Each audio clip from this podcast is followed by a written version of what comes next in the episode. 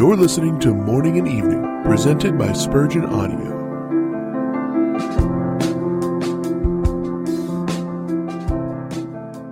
I will pour water upon him that is thirsty. Isaiah 44 3. When a believer has fallen into a low, sad state of feeling, he often tries to lift himself out of it by chastening himself with dark and doleful fears. Such is not the way to rise from the dust, but to continue in it.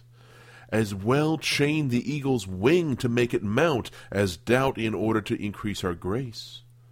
It is not the law, but the gospel which saves the seeking soul at first, and it is not a legal bondage, but gospel liberty, which can restore the fainting believer afterwards. Slavish fear brings not back the backslider to God, but the sweet wooings of love allure him to Jesus' bosom. Are you this morning thirsting for the living God and unhappy because you cannot find him to the delight of your heart? Have you lost the joy of religion, and is this your prayer? Restore unto me the joy of thy salvation?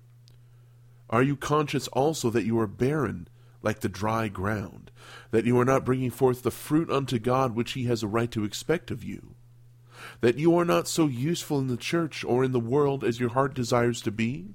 Then here is exactly the promise which you need. I will pour water upon him that is thirsty.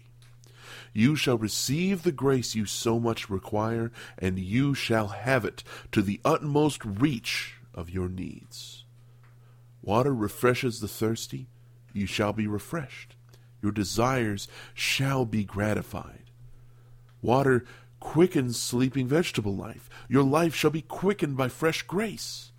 Water swells the buds and makes the fruits ripen. You shall have fructifying grace. You shall be made fruitful in the ways of God.